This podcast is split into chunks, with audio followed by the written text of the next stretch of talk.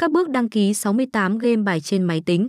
Với những người chơi muốn tham gia đăng ký 68 game bài để trải nghiệm các dịch vụ cá cược trên máy tính thì làm theo hướng dẫn sau. Bước 1. Truy cập vào cổng game thông qua đường dẫn chuẩn trên các trang mạng lớn hoặc đại lý cổng game.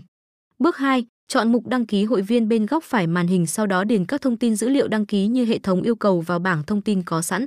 Bước 3. Ra soát lại thông tin và gửi yêu cầu đăng ký, hệ thống sẽ gửi mã đăng nhập cho bạn khi yêu cầu thành công.